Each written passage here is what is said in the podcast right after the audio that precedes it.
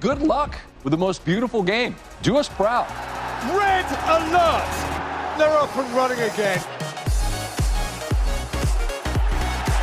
So smooth, so sweet, splendid, succinct, just glorious execution. Guys, all I'm looking for is 60% effort 4,000% of the time. How sharp was that? Sharp of mind and body. And that's why you see those beautiful tears. Look at his movements. The most dangerous man on the planet. Nobody picks him up. What a goal! Sensational! I swear you'll never see anything like this ever again. The world is left to wonder, wide-eyed, thrilled, bemused. How on earth did that happen? Hello, everybody, and welcome to Wondergoal, the soccer betting podcast from the Action Network. My name is Michael Leboff, and joining me, as always, are my friend and action colleagues, Anthony Dabbundo and BJ Cunningham. And this episode, we will go over uh, the four remaining first legs of the round of 16 in the Champions League. And then we will dive into some midweek Premier League matches. There's a handful of them and a couple of tasty ones uh, at that uh, before giving out our best bets. And then we'll get out of here. The best place to start this episode is at Stamford Bridge, where Chelsea are minus 300 hosting Lille. They're plus 850 traveling to London. The draw is plus 450. This game is a 3 p.m. kickoff on Tuesday. On the two advanced line, Chelsea's minus 450 prohibitive favorites, and the French team, they're coming back at three to one. Anthony, uh, I think we're catching Chelsea at a weird spot. Uh, they're not in particularly good form. They're two, two, and one win, draw, loss over their last five. In those five matches, uh, their expected goal differential is only plus 0.38, uh, which is not at the elite level you'd expect over a team that we thought was going to challenge for a Premier League title through the first couple months of the season, and they are the defending Champions League title holders. Um, and they're creating just under one expected goal for per match in the span.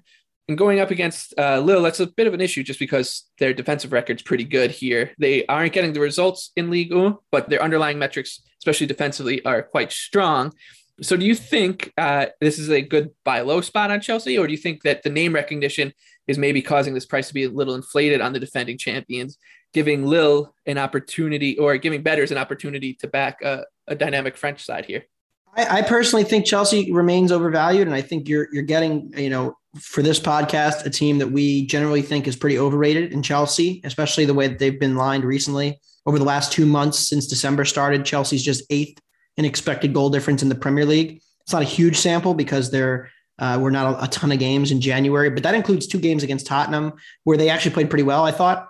Uh, and, and so, you know, Chelsea have played well at times, but they have certainly lacked consistency. And it doesn't look like Mason Mount's going to be back for this game. And I think he's actually a huge loss in their midfield and how much he's able to press from the front and how much he's able to prevent uh, teams from playing through them, especially on the counter. When they lose the ball, he's excellent at organizing the press and trying to win it back. So without him, I think that's a pretty big loss. They're still down the fullbacks.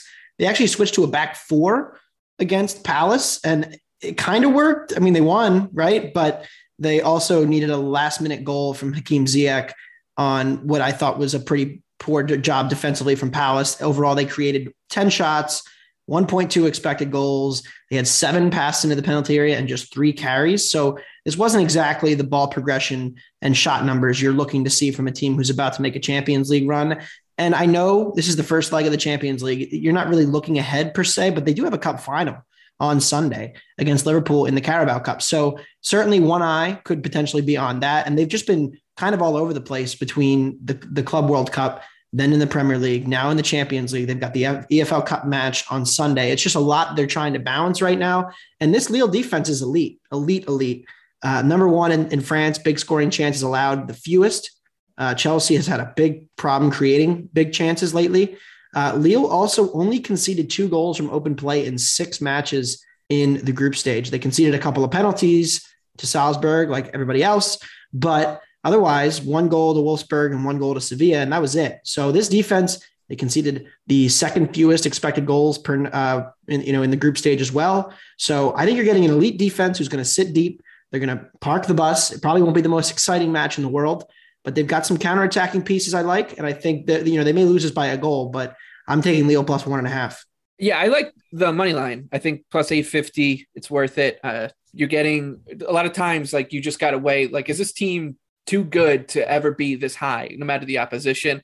Maybe you're stretching it with this with Lille, but you know, we saw it with Tottenham over the weekend, right? They got to 11 to 1. When you see a team that good, you, you should maybe just always think uh, to have a sprinkle on a team when you see a team that is really good, no matter the opposition, at a big number in soccer, a 90 minute sample. It's always worth it uh, to have a little bit of a taste, I think. And that's that's my thinking here, especially you touched on it. I think it's a weird, weird spot for Chelsea.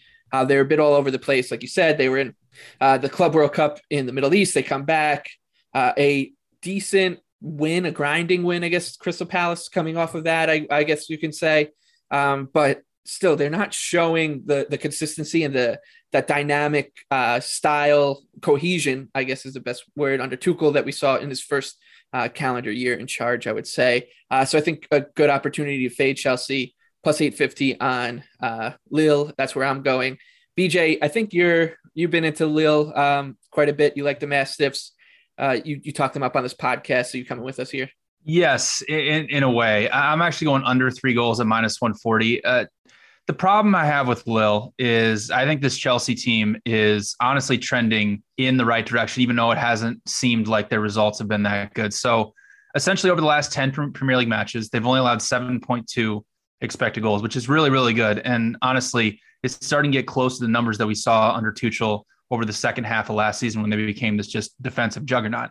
Even in the Champions League, if you throw out the the 3-3 draw against Zenit in Russia where just things got chaotic, Chelsea only allowed 2.6 expected goals in their other five Champions League group stage matches. So this is still a very, very elite defense that I think Lille is going to have a lot of trouble trying to break down. Now, on the flip side, their Chelsea's offense, I, I question if they're actually going to be able to get margin here against Lille, which I would, would play into, you know, Lille money line or Lille plus one and a half.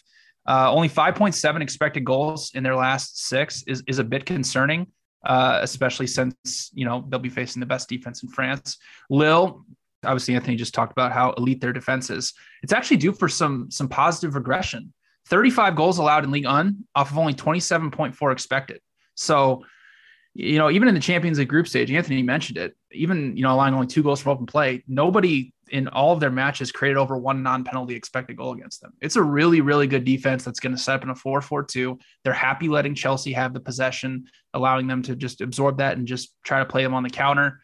Zero zero draw, they'd be so happy with that walking away with Stamford Bridge. So, uh, but Chelsea winning this two nothing really scares me. Uh, they obviously have the attacking pieces that can get through Lille. So instead, I'm going to go under three goals, uh, which is currently at minus 140. I only have 2.08 projected. So for two elite defensive units that are allowing close to only one expected goal per match domestically uh, in both their leagues, I think this is a good price on under three goals. One other thing I would touch on too is just looking ahead a little bit, right? They're, they're Lille is three to one on the two advanced line right now. Uh, Chelsea's the, the, team, a type of team right now in, in, their current form that if if they did get away from this one uh, with like a one 0 or two one victory, I would be pretty tempted on getting Lille at a, at a big, big number to advance uh, ahead of the second leg because I think this Chelsea team they just seem vulnerable at the moment. They're, like Anthony was saying, they're they're playing in a hundred different competitions. They've been all over the place, and it just doesn't look like. And their underlying metrics bear this out that that, that they're uh, playing uh, in good form right now. Anthony, uh, anything to close this one out before we jump to the other match on Tuesday? Yeah, I think it's uh, Lille's ability to counter attack, and and it's underrated generally. Uh, and I think that's the biggest question mark here: is can Lille find those one or two breakthroughs where they are able to string together some passes and get through this Chelsea defense? Because they're not going to have sustained possession on the road at Stamford Bridge. Uh, they're not going to be bombarding the Chelsea goal with a lot of shots. But if they can create enough uh, to get one or two big scoring chances, which I think they can with, with guys like David up front, uh, it gets really interesting and difficult for Chelsea to get margin. Another thing, uh, Sven Botman, one of the better aerial defenders in all of Europe, I think. Uh, and, and based on the numbers, he's quite good. Going up against Lukaku definitely neutralizes the one edge that Lukaku has over most center backs he plays against. And I think he's just really struggling to get into the into the flow and the rhythm of this Chelsea team and the way they play under Tuchel. So there's just something off about Chelsea, and without Mount especially, I just don't really trust them. All right, let's move on uh, to the other match on Tuesday. Villarreal, they're plus 155 hosting Juventus, coming back at plus 200. The draw here is plus 215. Uh, Juve is minus 225 uh, to advance. Villarreal plus 163. I think just like Chelsea, we're looking at another vulnerable favorite in uh, Juventus, and they're going up against a team in, in good form. Villarreal four two and one win draw loss in their last uh, seven since uh, January first. In that span, plus twelve goal differential, plus eight point seven six expected goal differential. Uh, so a team that was a little inconsistent in league play through the first half of the season, they seem to have uh, got their act together and remain a dangerous tournament team. We've talked about it a bunch with the Yellow Submarine uh, under Unai Emery. Not the type of team you want to draw and uh, get picked out of the hat with just because they're they're well organized.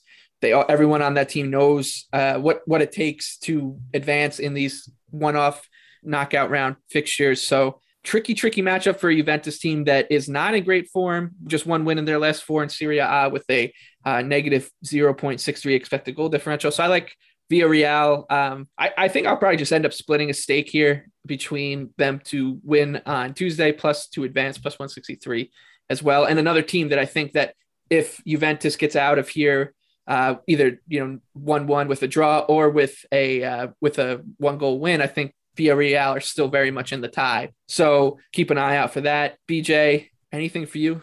You want you coming on the Yellow Submarine with me? Yeah, Michael, I can't remember like a Champions League match that I've loved more than this one. I I can't get over how good Villarreal is right now. I, they're we got to start talking them as basically one of the best teams in, in Spain and maybe even Europe, and given the form they're currently in.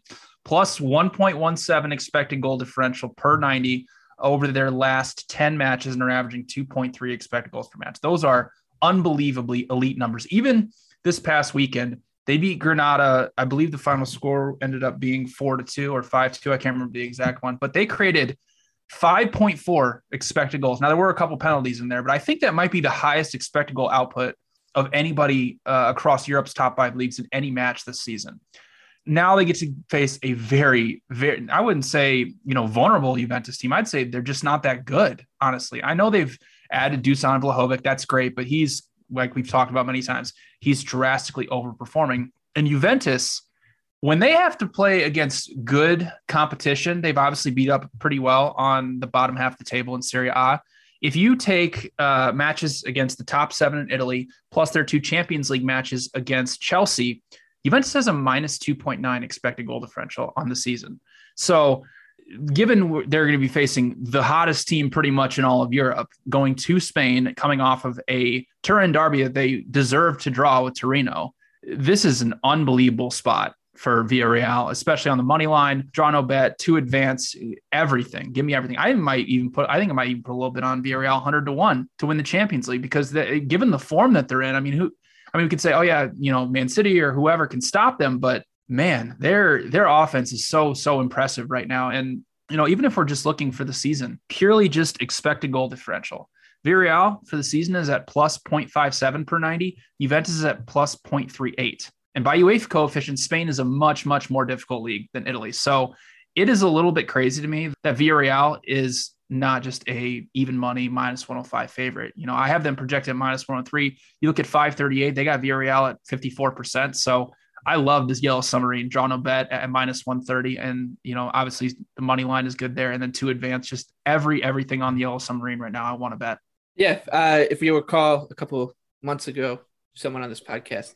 Yes, Michael. Bet, also bet Villarreal. They're 100 to 1 right now. Yeah, I, I, I, think, I love it. I, I think that's it. on if you're looking to get involved with the future. I think that's the one to do. Yeah. Um, and like you said, this is a, you're getting a team that we've we've talked about so often because of these La Liga teams, their reputation, Atletico Madrid, uh, Sevilla, Villarreal, to to just do so well to punch above their weight in these tournaments. And I don't even know if this is punching above their weight right now because no, they should be favored. Yeah, like I'm they should be a minus. They should be an even money favorite in this match, given given the underlying metrics that we're seeing, there's no reason why they shouldn't be even money favorites at home against. Yeah, I think Anthony, you, you, you could look at it this way, right? Like if you switch the form guide of these two teams, this number would be out of control on Villarreal, uh, and because Juventus has the name recognition and the kind of you know the respect factor of uh, their big club in Europe, where Villarreal aren't.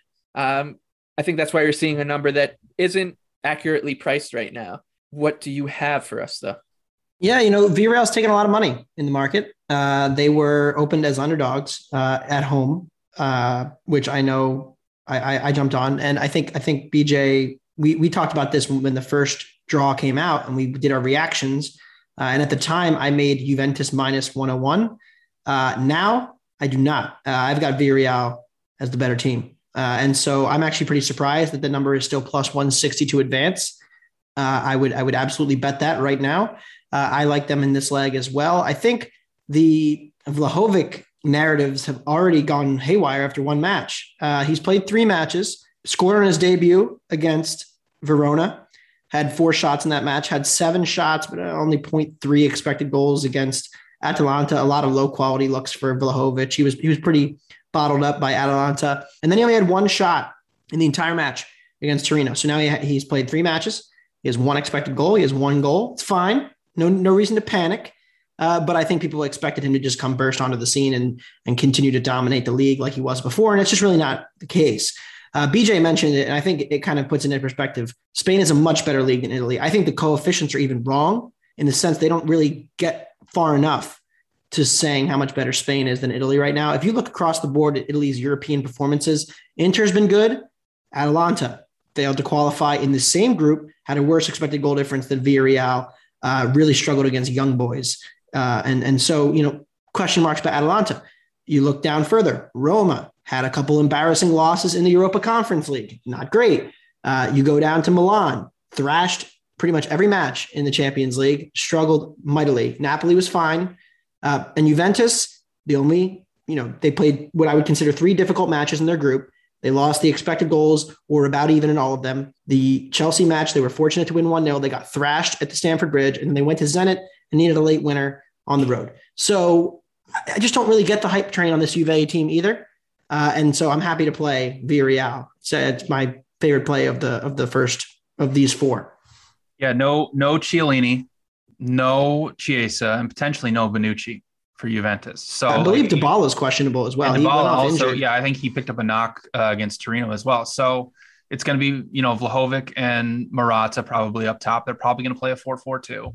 Villarreal is very, very good at mixing. Yeah, Emery's done a great job of mixing his tactics. He can play a 4 4 2 with, with Villarreal, or he can switch to a 4 3 3 and become the more possession dominant side and try to overwhelm Juventus. So it'll be interesting. Don't be surprised if Villarreal is actually the more possession dominant side. And obviously, we expect them to win and win the expected goals battle because that's why we're betting on them. But it might be a very, very dominating performance uh, from the El Submarine. I also expect Allegri to make this the worst football match you've ever considered yeah. watching. Yeah. That's just that's just what I expect from Allegri on the road, first leg. It could get ugly. It's probably not going to be the most exciting watch. I don't think Chelsea Lille will be either. Uh, I think you know Wednesday has the potential for more fireworks if we look at the slate. But uh, generally, yeah, I'm, I'm just not buying this Juve team, and I'm going to keep not buying them until they prove me otherwise. And I doubt that's going to happen in the final 15 matches or so of the season. You said it. Uh, probably more fireworks on Wednesday. So let's take a look at those matches. A really interesting one, a one that I've gone back and forth on since we spoke in December uh, with Atletico Madrid and Manchester United. So we'll start there. Atleti plus 140 at home, United plus 220 on the road. The draw here is plus 215. United under Ralf Rangnick. 7 4 1 win draw loss, plus 10 goal differential. This is just Premier League. And their expected goal differential is right there as well. However, you might want to pump the brakes a little bit. Wolves and West Ham, I think, would you would say were the two toughest opponents in that stretch. And you know, like even today against Leeds, they just seem to turn off for a little bit. Um, and you can't do that against Atletico Madrid. Atletico Madrid, as we were talking about with Villarreal, this is a team that can win in the big moments and in a tournament knockout round game. That's really all you need to do. Uh, Diego Simeone will have his team ready for that. They'll be ready to pounce on any mistake from Manchester United. And if there's one thing you can count on in this uh, in this fixture, United will make a mistake. And if if Atletico puts one in the back of the net, you do trust their defense to make that mistake count. Manchester United's offense, though, they are creating some good scoring chances. They've created over 2.6 expected goals in their last three matches. Once again, the opposition isn't all that much to write home about. So I want to see where this number moves because I would be a little bit more interested in in Atleti if it does move up a little bit, and I think it might because United has started to at least right the ship a little bit under Rangnick. Couple inspiring performances uh, over the last uh, week or so. However, right now I'm just going to pass and and maybe watch. Could be a fun one to live bet as well. Anthony, what do you have to say for your boys, a team that you backed? You backed Manchester United before Champions League started uh, as a potential future. That's a different team than we're talking about now. Do you feel more confident in this kind of group than you did in uh, when you placed that bet? Well, you know, if we go back to the show, uh, one thing that I said was that I thought Ole would be fired, uh, mm-hmm. and they would they would hire a better manager. Uh, I thought it, you know, I didn't think it'd be Ralf Rangnick. I wasn't sure where they would go in that direction. You know, if they had lost El Sackico to Tottenham, we could be having a whole different conversation about how Antonio Conte is the United manager, and they actually signed a couple of midfielders in January, and then we're like, oh, you know, can United actually win this thing? Uh, I don't think they're there, uh, and I don't love my position. Uh, I'm kind of just, you know, we'll see how far we get. Maybe we get like a quarterfinal matchup against PSG or something if they get through here. Uh, I know BJ shaking his head because he doesn't think they're getting through here. I think there's been a change with United. When you watch them play, just just the idea that they put Jadon Sancho on the field makes them better. Uh, and he's so good at progressing the ball. United's biggest problem, they couldn't get the ball from the defense to the attack because they have no midfielders. Well, Fred is playing better than I think I've ever seen him play since Rangnick's come in. Sancho is Sancho. We know he's excellent. And even today against Leeds was, I thought, the best player on the pitch for either team. Ronaldo has fallen off a bit, and that's a major red flag for this matchup. But again, it's not like Atleti has this monster pressing forward on the other end either. So I think uh, it, it, becomes a very interesting situation where both teams are kind of playing with 10 without the ball. Uh, and, and that could actually open this game up more than you'd expect from an Atletico Madrid Champions League match. Uh, I don't think United is good enough defensively to play without the ball. So I think they're going to press, and that will make them vulnerable when Atleti goes forward and when Atleti is able to break on the counter. Like I'm definitely concerned about that for United here. I don't have a position on the game. I'm passing. This is the one match I really don't have a great read on. Um, but I think generally, I like United overall to advance over the two legs because I think they have way more general attacking talent. But again, betting against Simeone in in, in February uh, in the Champions League has been a dangerous proposition for many people who have tried to do it before. Yeah, I, I almost think that it's if you're to back, um, if you, you're interested in uh, Atletico Madrid, the 40 to 1 future is interesting just because, as we said now six times already on this episode, they are a really tough team to beat in a tournament. Diego Simeone is a master at this kind of stuff. And if they get through this tricky tie with United, they their number will slash obviously as long as they don't draw someone like you know Bayern or City in the next round, which of course is possible. But they are they remain a very intriguing team to me. I just don't think that I have it in me to back them at this number against United, a United team that I I just having trouble figuring out right now under Rangnick. Uh, BJ, you've been shaking your head throughout this entire conversation. You are a man of Iowa, but you are also a man of Atletico Madrid. You love this team. I feel like. Are you backing them again? Absolutely. I I I'll be honest. I do not think Manchester United is really you know obviously we've been talking quite a bit about how easy their schedule has been uh, you know they looked obviously looked great against leeds today i am really not buying them as a not only to get through this one as a top four contender as really even I don't even know how to describe it. I, I don't know how to describe Manchester United right now. I don't feel like they're a very good team, but at the same time, they obviously have all the talent there to be a good team. This type of matchup, though, I'm very happy to take Atletico plus 140 on the money line in this first leg because, yeah, Atletico, they've been in weird form throughout, you know, since the Champions League ended, but their underlying metrics are very, very impressive. Overall for the season, they're at plus 0.53 expected goal differential per 90 minutes while United overall for the season is at plus 0.11. Now, obviously, the whole first half of the season was under Ole Gunnar Solskjaer and they weren't in the right form, but still, overall for the season, Atletico's underlying metrics have been much better than United. And Spain and England, obviously, England's a little bit better of a league than Spain, but it's not like this huge gap uh, in terms of the talent level. I think it is. It's not. Uh, it's it's actually closer than you think. Um, so you know, Atletico, their defense is obviously, you know, once again playing at elite level, only 0.86 XG allowed per 90. And they've actually been playing a pretty difficult schedule since the Champions League ended. They've had to play Real Madrid, Barcelona, Sevilla, Real Sociedad, Villarreal, Athletic Bilbao. It's they've had that benefit of being tested over and over, week in and week out. And through that whole difficult schedule, they have a plus 4.3 expected goal differential, which is very impressive.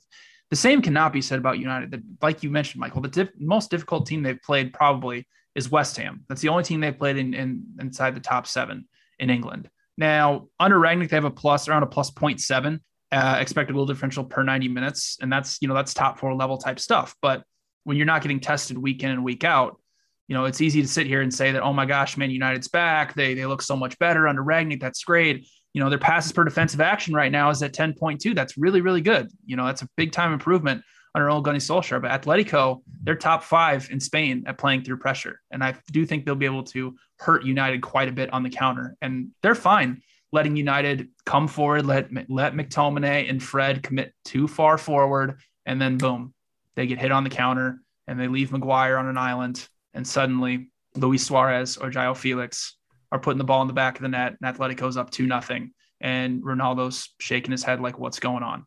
I have Atletico projected at minus one thirty six. I think that this is a fantastic spot for them here in the first leg to get all three points. I assume they're going to go. They're going to go for it here in the first leg. I don't know why they wouldn't.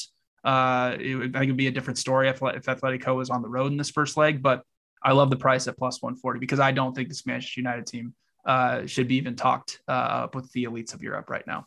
When you compare what they did in this recent stretch to what they did in the first 10 ish games of the season when they played a very similarly weak schedule, sneaking by West Ham, uh, sneaking by uh, against you know other teams they played. Southampton they struggled, uh, you know, barely beating you know other teams in, in the top you know 10 ish where you're like okay why are they struggling here against norwich or why are they barely getting by team x you know okay that's one thing but you compare those numbers where they were like even an expected goal difference to you just said it they're plus 0.7 per 90 now so i just like the the, the fact that sancho is in the team and i think that makes a huge difference here so we will see uh, we are on opposite sides here. I'm not actually betting the match, so I guess technically we're not. But for my United future, which has almost no hope, I'm going to dream on. Uh, Manchester United, they're a roller coaster. Roller coasters insinuate you go up and down. It's a wild ride. Ajax, uh, they're not a roller coaster. They only go one direction. That's full speed ahead, and they are taking on Benfica. Benfica's plus 310 hosting Ajax minus 115. The draw is plus 275 here's the question, right? We love this team. BJ, you're wearing an Ajax jersey. It's beautiful. We all backed them before the tournament started. They just absolutely smashed through the group stage. Odds on.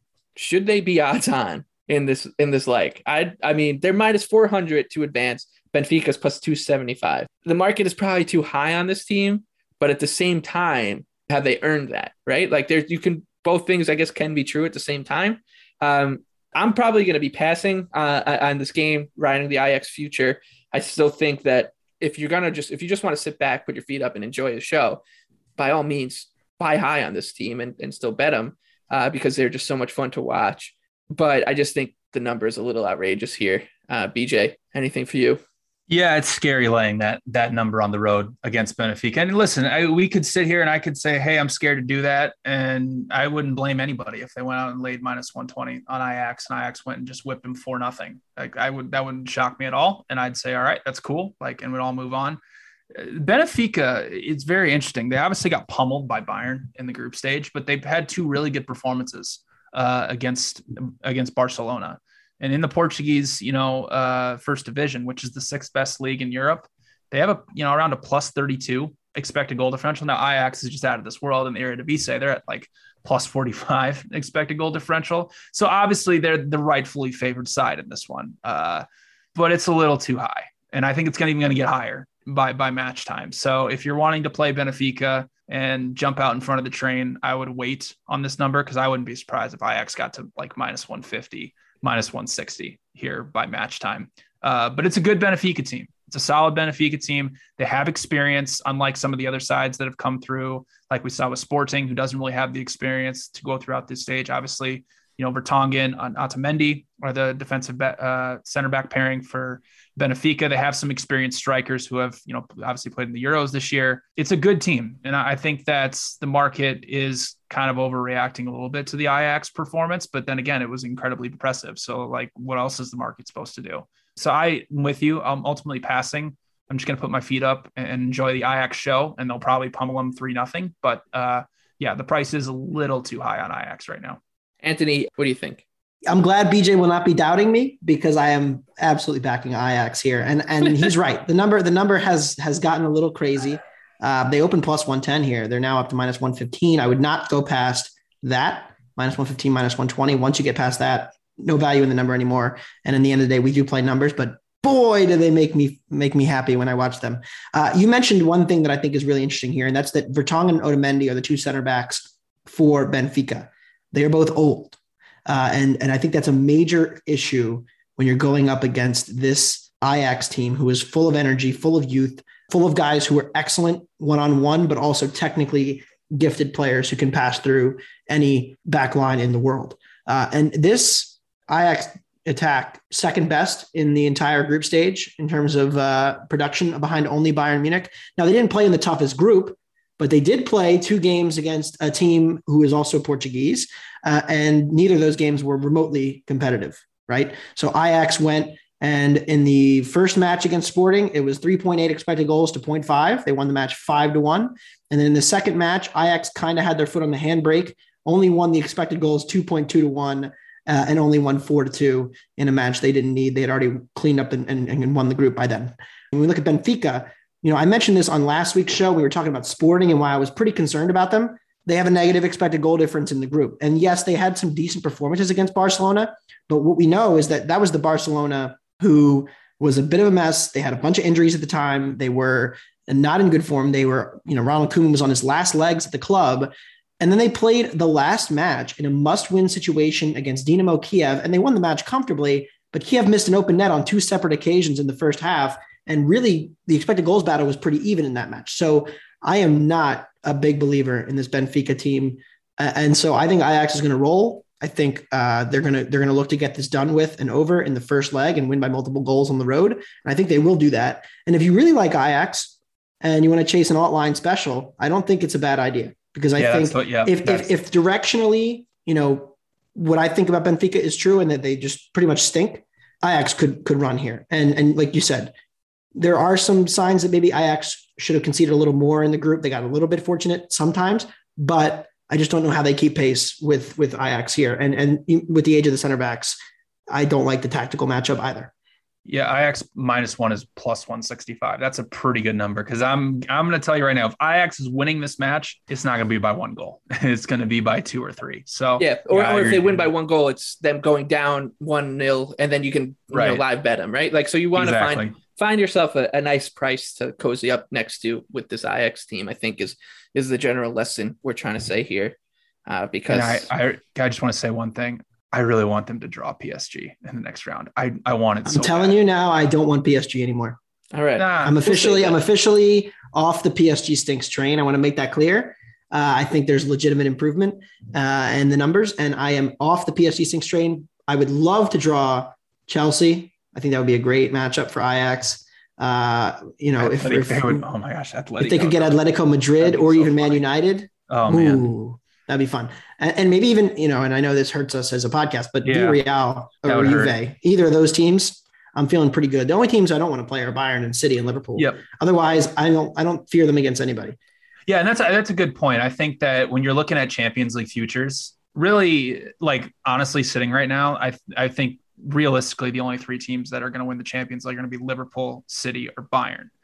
Outside of that, it's it's it's take a shot time on some of these longer down the board type teams like Atletico or Villarreal because there's just really not much value on well Real Madrid not anymore obviously after losing the first leg but you know PSG Man United, some of these other teams that are sitting around 10, 12 to 1. There's just really not much value on them because I don't think they're even really close to the level of those the first three teams that I mentioned. and the the beauty of it is Liverpool can draw Man City in the next round, or Yeah. or Bayern, or you know whoever. Like those, you know, they could it could end up like that. It's it all comes down to the sorting hat. Uh, all right, let's uh, pause on Champions League for now. We'll move to the midweek Premier League matches. We'll start with Tottenham Hotspur, delivered for me as eleven to one underdogs uh, against Manchester City.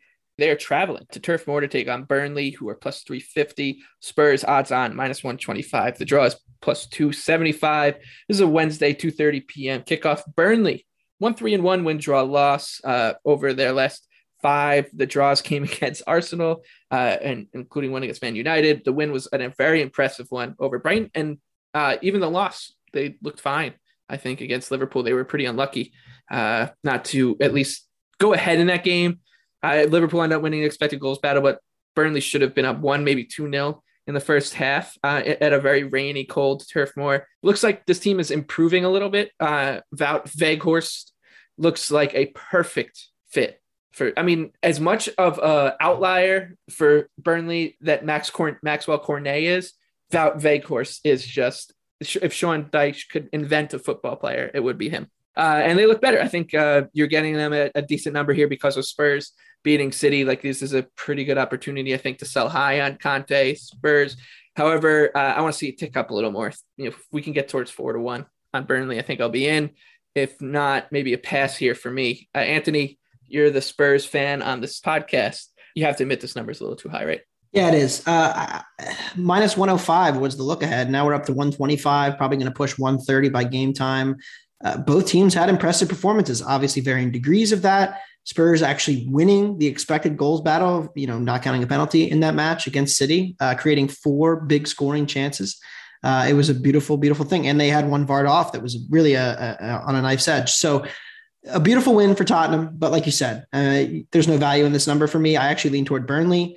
I think they can cause some problems with crossing. Tottenham's defensive numbers with crossing as a whole have not been bad, but uh, they have had big time issues stylistically defending the far post. The wingbacks have been very suspect at stopping crosses from coming into the box. I think that's the major red flag here. If you're looking to back Tottenham, I think they could concede very much here. And I know BJ's thinking that's going to happen in this match. And so I, I don't disagree with uh, with with the over either, but generally I'm probably going to end up staying away here. Yeah, I love over two and a half goals at, at plus 110. Anthony mentioned it. The crossing defense from Tottenham has been I'd say suspect the last few matches. Obviously, you know, City City had 40 crosses, okay, and they only completed five of them into the box. So you could say as a percentage as a whole that Tottenham did a good job or whatever. But the two goals that City had essentially came off of crosses. You know, one was a deflection that was a putback goal, and the other one uh, I believe was ended up being like a handball. I, I can't remember exactly uh, for the penalty. Yeah, Romero handled it. Yeah, handball there that came off a cross.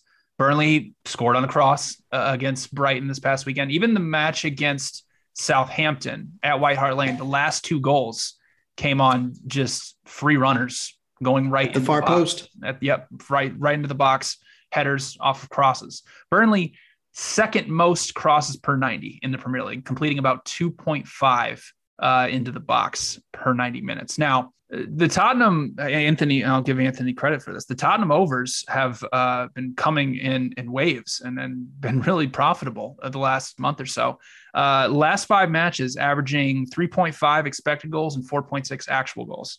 Conte has really just unlocked, you know, the offense of Kane and Son playing together. They're probably playing at one of the highest levels I've ever seen both of them play. Uh, under Conte, Tottenham averaging 2.1 expected goals per match uh, which I believe is third in the Premier League over that time span behind only Liverpool and City. Burnley, quite bad uh, defensively when they have to play uh, top seven side, 1.75 XG per match. Uh, they're also dead last in shots allowed per 90 and box entries allowed. So Tottenham, I have no, I, am pretty sure they're going to put the ball in the back of the net at least twice uh, in this match. And I do think Burnley gets on the board here. So I do love over uh, two and a half goals at plus 110. My projection is 2.87. So I think you're getting some good value uh, there for a high scoring match at Turf Moor.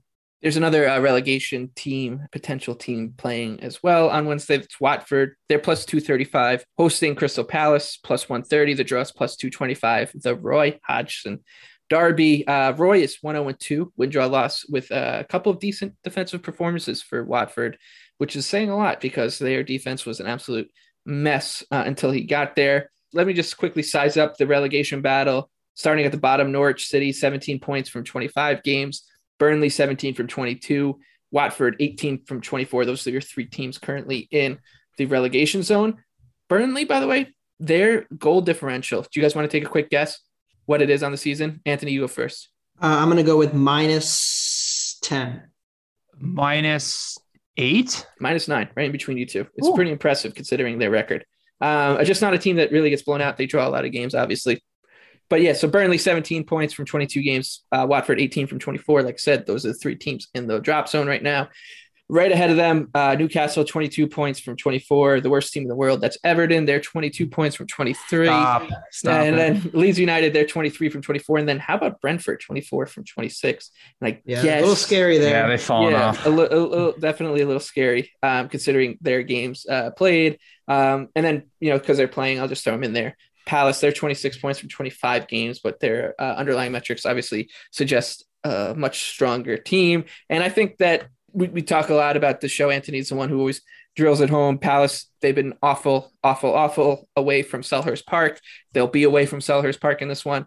Uh, but I do think uh, you're getting a, decent number to go against Watford, considering you're you're basically getting a nice sell high spot against uh, the Hornets here. Plus two thirty five is a little rich, I think, against a much much better team in Crystal Palace, uh, especially now that Palace. Well, they're not going to look at it like this isn't an official stamped relegation six pointer, but they don't want to get dragged into this.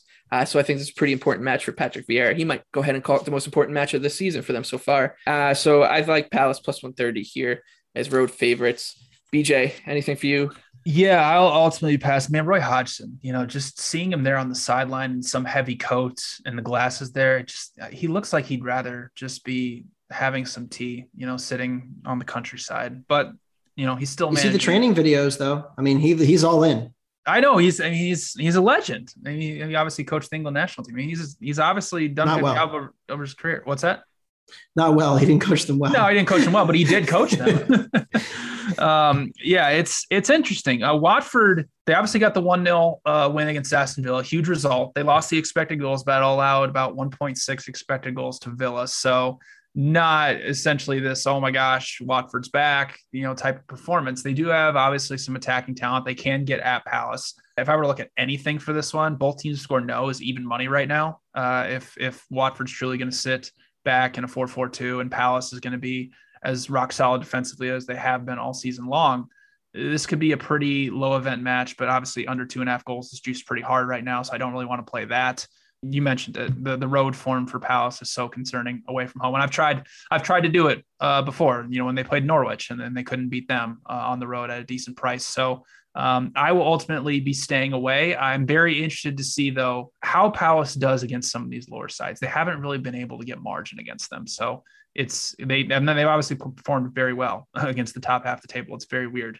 uh, how their performances have gone. So I'm very interested to see if Palace can come out dominate possession and actually break down a 4-4-2. Uh, uh, if not, then I have some major concerns with their offense. Uh, Anthony, before we move on, anything for you between these two teams? This is a real sickos match. You know, it's a Wednesday afternoon game for for the uh, for us Americans, and it's simultaneous with the Champions League and Liverpool Leeds and Tottenham Burnley, and you know those are all more appetizing. So if you're betting this and watching this, Godspeed. Uh, but I will be sitting this one out. I, I, I generally agree with BJ and Michael that say that Palace is probably a little undervalued, but again, can't get margin against these other sides. Been so bad on the road, uh, and Watford's defense has made legitimate improvements under Roy. So uh, I would lean toward the under. I would probably lean toward Palace, but very unlikely I'll be betting this one. All right, uh, Liverpool, they're minus five seventy five, hosting Leeds United fifteen to one. Uh, traveling to Anfield. The draws plus 650. The Reds, five wins in a row, but uh, a couple lucky performances. We talked about the Burnley one. Uh, they went behind against Norwich. They lost the XG battle to Crystal Palace. That's three of those five wins. This happens every season just because of the, the way the Premier League schedule is situated. It's similar to what we talked about with United. Uh, Liverpool is a team that just can uh, really drum, beat the drum out of some uh, bad teams and get results when they don't have their A game against those bad teams. That's what they're doing. It's a nightmare matchup for Leeds. They've had a couple all right performances against Klopp's Liverpool since they've come back to the Premier League. It's it's going to take some bravery to back the Peacocks here, but 15 to 1 almost makes it worth it considering uh, like I said I don't really think Liverpool's in as good a form as people are saying and thinking they are because they're back in the title race thanks to Tottenham uh, beating Man City right six only 6 points with a game in hand now between City and Liverpool. So I think the number it's it's the old Liverpool conundrum, right? The number is obviously way too high. However, that doesn't mean that you should just bet against them, right? So uh, tough matchup here between these two teams, and which should be a back and forth battle, ball pinging all over the place, football on the floor type stuff. Uh, I'll probably play Leeds because you want to talk about sicko stuff. This is sicko stuff too, but I'll, I'll have a little sprinkle on on Leeds fifteen to one. Anthony, uh, you're expecting some goals here, right? I am, and in fact, uh, Leeds conceded four expected goals to Liverpool. There was a red card in there uh, in the first meeting. That is the second most that Liverpool have put up in a Premier League game all season, Don't second only it. to Don't say the it. Arsenal say match, Don't say it. which I had to say, which was a No, 4 you 0 didn't. drubbing.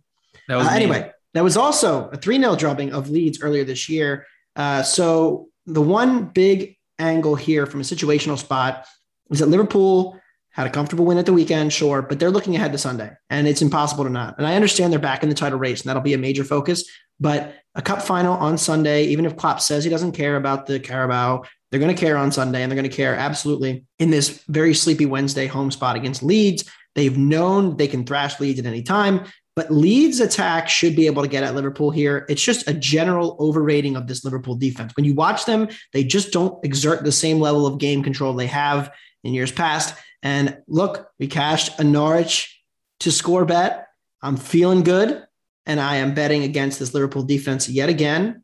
And then taking the minus 115, both teams to score yes in this game. Leeds did create 1.2 expected goals uh, in the in the meeting earlier this year uh, at home, and I think they'll be able to generate uh, some chances in this one and get on the board. Even though I think Liverpool may score three uh, and win this comfortably, which I, I think ultimately will happen. But you know, you look back at some of the performances. Leeds have created chances against these big sides, and they've generally been able to sneak one. We saw today they snuck two in a minute, uh, even if one was a bit fortunate. This team can absolutely cause some issues and get at Liverpool in transition. Yeah, and you said like they have a cup final coming over the weekend. This is also their sixth match in 17 days uh, for Liverpool. So if there ever was a spot to have a little little taste of a big money line, uh, 15 to one on Leeds here, it's not terrible. I don't think it's it will be terrible, I should say. Uh, but when it all ends, but you know, even if, if you're you're not a, a lunatic like me and you want to just like look for another way into the marketplace, I think first team to score plus 340 on Leeds is, is interesting as well but definitely not a type of team I don't think that or type of matchup where you're looking to back them like plus one and a half. If you if you if you believe in Leeds that much, bet them to win. Um, all right, uh, only other Premier League game that's BJ's Arsenal. They're minus one sixty, hosting Wolverhampton Wanderers for the second time uh, since February tenth. That match ended. 1 0 in a pretty good performance by Arsenal, 1.8 to 1.0 in the expected goal uh, battle. Wolves are 5 to 1 here. They're in good form pretty interesting number there. Uh, and the draw here is plus 290. Arsenal's only played two games since January 23rd somehow. I don't know how that's happened. We got teams playing every other day, and Arsenal's only played twice since uh, January 23rd. BJ, um, I'm to right now pass on this. I'm pretty interested in Wolves. I probably will end up on them in some way or another because I, I trust this team. Uh, I think we're ta- we've seen some offensive regression from them coming. Arsenal's in good form, obviously, but uh, I just don't think the gap between these two teams is as wide. What do you say? Uh, yeah, I, I'd say Arsenal is a tad overvalued in the market, but not as drastic as they usually are. So the the last few matches for Arsenal have been unbelievably amazing to watch. The match against Brentford, they completely dominated them for pretty much the entire match. And then Brentford got a you know a tap in goal off of a a, corner at the very end, but unbelievable offensive performance from Arsenal. And even you know you go back to that match against Wolves, winning the expected goals battle 1.8 to 1 when Arsenal got a red card in the 60th minute is really impressive uh, when you think about it. Uh, what's interesting, though, from a Wolves perspective, Anthony has been just saying over and over that Wolves offensive regression, that the Wolves Wolves, overs. Wolves overs, Wolves overs. And And you know what? They went over today. yeah, and I actually agree with him here, honestly, because I went and looked. So when Wolves plays teams uh, above them in the table, their matches are averaging around 2.7 expected goals. But when they play teams below them in the table, those matches are only averaging 2.1 expected goals. So that's basically saying, okay, Wolves is happy to play on the counter. They're happy to sit back, absorb that pressure, and move forward. But when they play those smaller sides, they're not used to holding that possession and dominating the ball and, and really trying to break teams down. So this is another match where I do like over two and a half goals at plus 120. The Arsenal offense has been improving greatly over the past two months. Obviously, they haven't played that much, but if we go back to basically the beginning of the year, the four matches this year, the two matches against City, against Liverpool, and against Chelsea, where they just got absolutely thrashed and created basically nothing. Arsenal is averaging 1.74 expected goals per match against the rest of the Premier League. And they're much better at home than they are on the road. 1.68 XG per match versus only 1.33 on the road. The biggest thing is that Wolves is not providing much pressure. And we've I've talked about it before, but they're basically like a half court defense where they'll just sit back, but they're not even really pressing that much anymore. At least they like they were at the beginning of the season. They're dead last in passes per defensive action.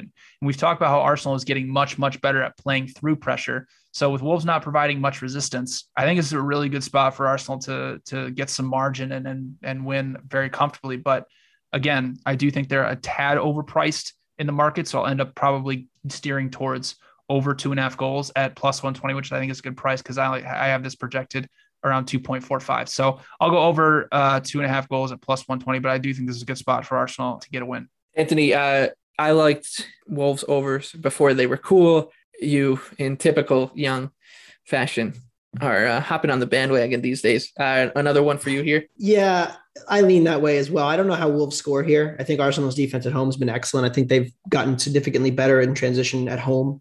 Uh, and I think that could be an issue for Wolves trying to get on the board here. They really had nothing going at home until that red card. And even after the red card, it was just cross and hope, cross and hope. Uh, and so that would be the only thing that concerns me about the Wolves over here. But I mean, Arsenal should score on Wolves. This Wolves luck box again, 1.5 expected goals allowed today to Leicester. They only concede one. They get off the hook again. Uh, the, the team is uh, uh, Jose Sa and Bruno Lage are miracle workers. There's no other explanation uh, anymore. I've, I've gone through all the analytics in the world, and I've decided that there is no way to beat this Wolves luck box defense, apparently. So, uh, yeah, Wolves overs are the look and the lean, but I'll probably end up passing here. The number is not there for Arsenal. Uh, and I, I, just really don't buy into, you know, I know the minute that I bet on Wolves is when this this good run is going to end. So I really hesitant to do so in this situation. All right, before we get to our best bets uh, for the Champions League this week, real quick, let's just go over uh, Europa League. I'll turn it over to you guys. A couple headliners: Napoli and Barcelona, Rangers and Dortmund. Interesting first leg there, and uh, of course uh, Real Sociedad and RB Leipzig. Uh, you guys want to quickly just go over uh, your thoughts, BJ? You can run through your Europa League card as yeah. it stands now first. So the, yeah, the Rangers Dortmund match was it, it, first of all very very entertaining. It was up and down, basically how Rangers matches happen from week in and week out, and the Dortmund defensively, which we've seen all season long, was just really really sloppy in transition. Great today. And, and then of course they yeah they pull a shutout today. Um, it's incredibly sloppy in transition. Sloppy. They allowed a goal off a corner. You know, a handball in the box. It's just really, really bad, bad performance. And Rangers, you know, now they have a two goal lead going back home to Glasgow, and it's going to be a wide open match because Dortmund has to go, go, go for it. And there's going to be so much space for Rangers on on on the counter and everything. And they're not the type of team because obviously we talk about this a lot of times with some of the bigger clubs in these smaller leagues they're obviously used to having the ball. They do a lot of build up play, not very many, you know, counter direct attacks. So I think Rangers is the type of team that's not just going to say, okay, let's just sit back in a 4 4 2, let's play two low blocks and let's defend like hell for 90 minutes and see if we can get a 0 0 draw. That's just not how they play and not how they're used to playing and not how their personnel are set up to play. So they're going to be ready to look and hit Dortmund on the counter going forward. Dortmund did create 1.6 expected goals. Obviously, they did score two without Haaland in the in the lineup it's it's up in the air whether he's actually going to play. My guess would probably be no, but Dortmund does have enough attacking talent to actually get at uh, this Rangers defense. And since basically Dortmund has to go all out, I, I don't see how this match ends up uh, anything less than three goals. Uh, I have 3.5 goals projected, so the over three goals is still only a minus 110, which I think is a fantastic price uh, for Rangers Dortmund. Anthony, any uh, early Europa League leans for you? Yeah, Zenit plus a half at, at Real Betis. I'm, I'm I'm just tired of Real Betis. I mean, they scored three goals on seven freaking shots uh, in, in, Russia, and uh, you know a draw will do for Betis to go through. So if this is tied late, it's going to be Zenit that's going to be pushing for the goal to try to get back into this. They're down one goal on aggregate going on the road, and I just think this is a, generally a good matchup for a very overrated defense in Betis, a team that concedes chances for fun, and a team who's attacking luck is going to run out at some point, and they're going to regress. Uh, so I'm, I'm banking on this again. I'm betting them again. Uh, I like Zenit. And BJ mentioned it with, with the Dortmund Rangers game. Reyna went off injured today for Dortmund. So did Dan Axel Zagadou. And Akanji's status is uncertain. He didn't play today. Uh, there's a big center back issue for Dortmund. if, if Zagadou can't go and Akanji can't go, it's, it's, it's Hummels and uh, Michael Leboff might be suiting up on Thursday. I mean, they have nobody left. Uh, they might start play center back. Yeah, they they may have to put uh, you know Emre Can there. Like that's an option, but then they're hurting the midfield. So th- there's not really a clear plan uh, for for Dortmund with all the injuries they've had defensively. So that's a major concern. Barca Napoli is the headliner. Barca was a little fortunate to get Napoli in there uh, last week. I probably lean toward Barca on the road because I, am not really sure, but uh, I know the number's not there, so I probably ended up passing that one. Uh, so that's what I look look toward. But the, the main play for me is going to be Zenit. Yeah, I'm, uh, that Barca Napoli match is very interesting. I'm kind of leaning under two and a half goals in, in that one. I, I, I was very interested to look at the stats from it. Obviously, Napoli went up in the 29th minute and they did what they kind of do against bigger sides. When they go ahead, they they kind of tend to sit back defensively because they're one of the best defenses in Europe. Barca had 20 shots, 38 shot creating actions, and 38 touches in Napoli's penalty area but they really couldn't do anything with it. They only had 1.25 non penalty expected goals off of 19 shots, which is incredibly inefficient.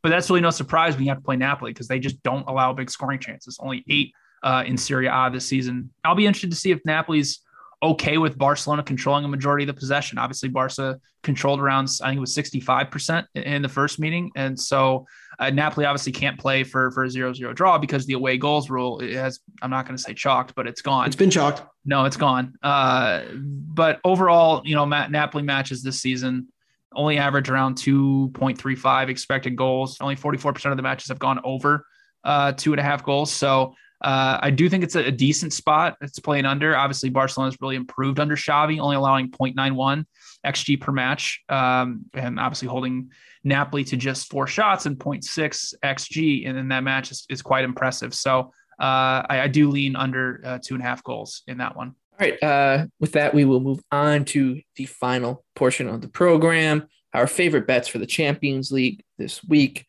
BJ, uh, we'll start with you. Yeah, Chelsea Lille under three goals at minus 140. The Chelsea defense has really, really improved over the last month or so. They're turning back into that dominating defensive side that we saw over the second half of the season under Thomas Tuchel when they went on their run to actually win the Champions League. Only 7.2 expected goals allowed in their last 10 Premier League matches. And even in the Champions League group stage, outside of the 3 3 chaotic draw with Zenit in Russia, they only allowed 2.6 expected goals in their other five matches. Now, on the flip side, their offense has really been trending in the wrong direction. They've only created 5.7 expected goals in their last six matches, and they'll be facing the best defense in France, who's, who is also due for some positive regression.